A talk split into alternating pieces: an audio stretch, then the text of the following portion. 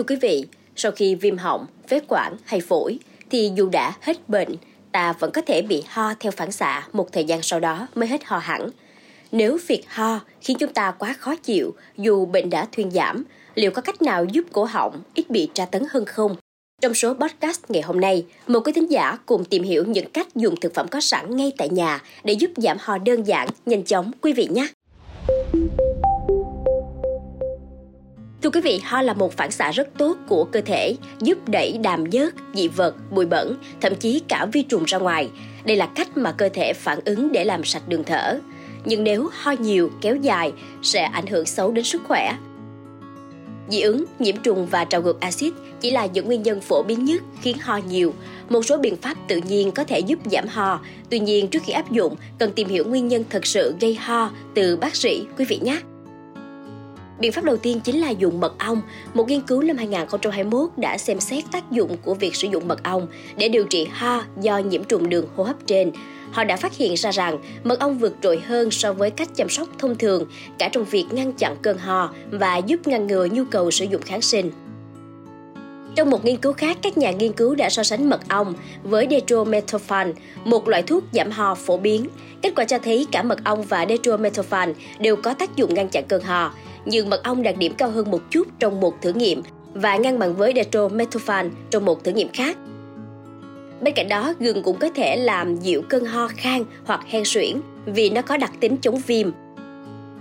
Nó cũng có thể làm giảm buồn nôn và phần nào có tác dụng giảm đau. Chúng ta có thể thêm gừng vào các món ăn hoặc uống trong trà. Tuy nhiên, dù hiếm, nhưng vẫn có một số trường hợp trà gừng có thể gây khó chịu cho dạ dày hoặc ở chua. Uống nước ấm cũng là một cách giúp bạn dễ chịu, giảm cảm giác ớn lạnh và mệt mỏi do cảm lạnh hoặc cảm cúm. Nước có thể là nước lọc, nước trái cây, trà thảo mộc. Ngoài ra khi ho có đờm, dùng hơi nước ấm sẽ giúp chúng ta dễ chịu và giảm cảm giác rát họng hơn.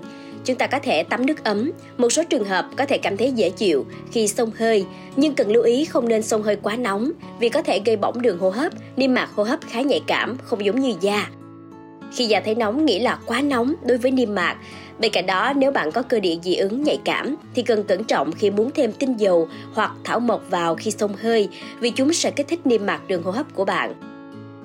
Bên cạnh đó, súc miệng bằng nước muối cũng là điều mà các bác sĩ khuyên bạn nên làm khi bạn đi khám. Nước muối giúp giảm đau họng, làm lỏng chất tiết, thậm chí nước muối sinh lý là kẻ thù của một số loại vi khuẩn. Nếu ho hay đau họng, bạn nên súc miệng bằng nước muối ít nhất hai lần một ngày hoặc bất cứ khi nào bạn có thể. Ngoài ra, việc nên tránh uống rượu, hút thuốc lá, kể cả hít khói thuốc lá thụ động, đồ ăn cay nóng cũng đóng vai trò quan trọng trong việc giảm ho. Nếu ho tăng lên khi nằm, hãy thử kê cao đầu và lưng khi ngủ.